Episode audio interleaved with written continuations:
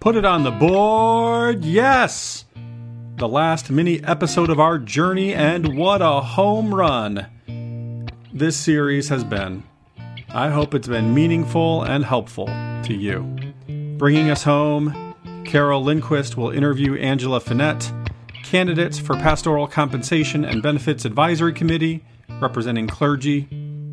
Diane Mason is the other candidate and declined to be interviewed. Today, I'd like to introduce and interview Angela Finet, who is on the ballot to serve on the Pastoral Compensation and Benefits Advisory Committee in the clergy role. So, Angela, thank you for your time. To begin with, I'd like to ask you a little bit about what makes this position that you're being considered for important in the life of the Church of the Brethren and perhaps the church beyond that. Well, one of the annual conference scriptures this year is Luke 9 where Jesus sends the apostles out with no supplies. And then he tells them to depend on the hospitality of the homes in which they stay. And of course, the homes at that time were also churches, right? So this committee offers tools to congregations to provide appropriate hospitality or care to their ministers. And sometimes the hospitality is in the form of financial support. Sometimes it's in the form of appropriate time off, commiserate with their pay. And it's important that congregations understand this mutual relationship of care with their pastors. And so this committee is important because it seeks to provide that guidance. As you look at this position, what makes you better suited to fill it in 2022 than you might have been 5, 10, 20 years ago? Well, interestingly, this position is representing clergy. And 10 years ago, I was still a minister in training. So, um, so that's the obvious answer. And perhaps the obvious answer is also the best answer. Is there a person or an organization currently or in the past that has inspired you or helped to develop your gifts so that you have the passion and skills to be prepared for this position? I hope that it's not cliche to say that my whole life has been training for this position. And so it's hard to pinpoint just one person or organization. However, sometimes when skills are developed over a long period of time like that, you might not even recognize them in yourself. And so if I had to point to just one person, I would say it was the person who nominated me for this position. Because when I read the nomination, it was like a light bulb illuminated over my head, you know, like a cartoon. And I thought to myself, well, yeah, actually, this makes perfect sense. But I hadn't realized that on my own. As you were responding to that nomination, why do you think that nomination was made for you? Well, clearly I check some boxes. I'm clergy, so that's box number one. But I'm also a late bloomer. Prior to ministry, I earned my master's of business administration and I opened a small business, which I ran for 14 years. And so I kind of understand both sides of the coin. I know what it is to work within a tight budget. I know what it is to care deeply for staff who were primarily part time. But I also know what it is to be completely dependent on clergy income. Mutuality and love and transparent communication are all critical to good ministry and good relationships. And I think that I would bring that. Holding a leadership position in the church is a lot of work on top of the many other things for which you have responsibility, plus your personal life. How do you envision taking care of yourself while juggling these multiple responsibilities? I think this is the hardest question that you've asked, isn't it? and it's part of the mutuality that I've been talking about. I need to trust that the denomination and the congregation are supportive of my whole being and not just the work that I do. So, this particular committee is helping to set some boundaries around clergy workload. And I'm hoping to learn from the work here and to model it appropriately and I do think that that's a challenge when the core of your being is to say yes and to serve. And so, what I'm working at is to say yes more often to the still small voice that calls me to rest and recharge. What is your vision for the COB? How do you long for us to become more aligned with the teachings of Jesus? I believe that Jesus is calling us to love God and to love one another and to live life abundantly And so we need to keep those thoughts in the forefront of the work that we do together. Is it loving to all? Is it life giving? That is my vision to seek to be passionately about the work that is loving and life giving to all. I'm going to put you on the spot just a little bit because we have a little bit of extra time. If we wanted to add a statement that just came from your heart, is there anything else you would like us to include on this interview? I wasn't raised in the Church of the Brethren. I chose this, and I chose it because I'm passionate about the idea of community, the idea of service, the idea of peacemaking. And I just feel like if we can be about what it is that we say we're about, that God will be pleased, people will be blessed, and amazing things will happen in Christ's name. That's a beautiful place to end it.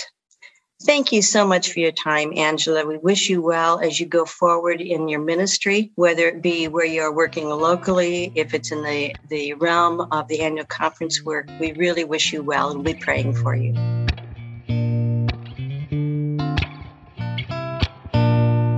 Diane Mason from Northern Plains District declined to be interviewed.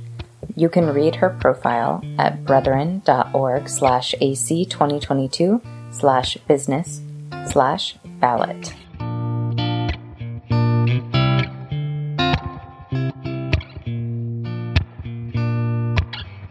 This wraps up all 10 episodes of this mini series, illuminating passions, backgrounds, and experiences of our nominees on this year's annual conference ballot. Thank you to all our interviewers Bobby Dykema, Annalisa Gross, Jonathan Bay, Audrey Svay, Jesse Hauf, Sarah Davis, Hannah Bentley, and Carol Lindquist. An enormous thank you to Annalisa Gross on behalf of Women's Caucus for arranging this mini series. To Alyssa Parker, who did some work behind the scenes, thank you. Emily Schlatt manages our social media, and Jacob Kraus for your constant, fantastic audio editing. And to the ever talented Suzanne Lay, executive producer of the Dunker Punk podcast. Again, this has been Matt Riddle, your host for this series, pastor of the Arlington Church the Brethren, using he, him pronouns. As I said in this first episode, our commitment as Anabaptists, as pietists in the Church of the Brethren, isn't to getting it right. Our commitment is to agreeing to sit at these tables and try and talk, and if it doesn't go well, to try again.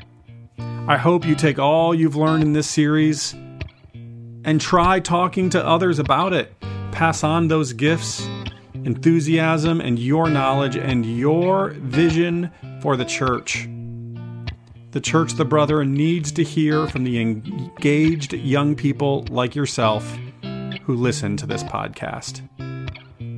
I hope within these candidates you found some visions for the church you related to, or at least some gifts you respect. If you're a delegate listening, I hope this was helpful as you discern the spirit moving in the ballot.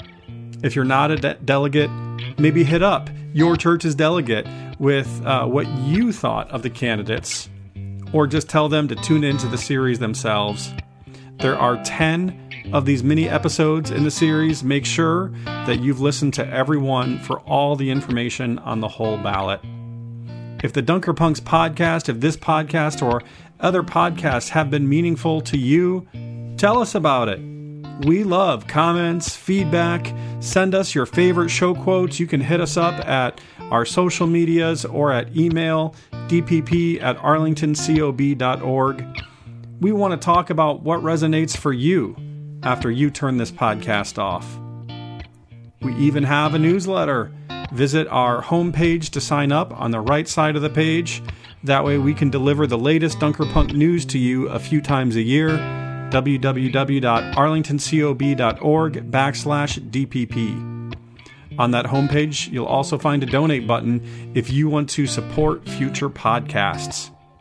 Speaking of support, we're looking for congregational sponsors. Can 20 congregations come together to amplify young voices of faith and give them opportunities to create and lead? Email us at dpp at arlingtoncob.org for more details. We've prepared informational packets for church boards we're happy to send out to interested parties.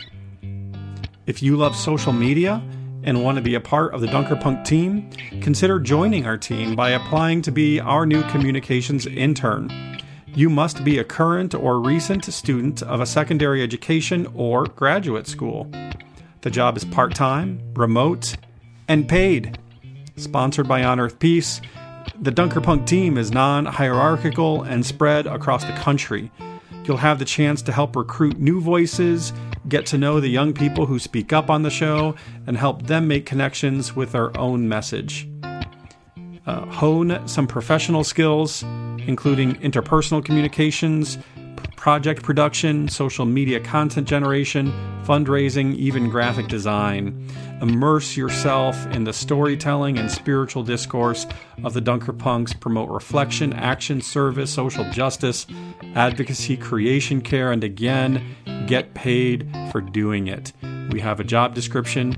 We'd love to get you. The DPP ministry, after all, is about lifting up young people's authentic faith stories to start conversations, create connections across traditional barriers, and inspire service, advocacy, growth, and community. We're so happy you joined us for this podcast and this mini series. Catch you next time.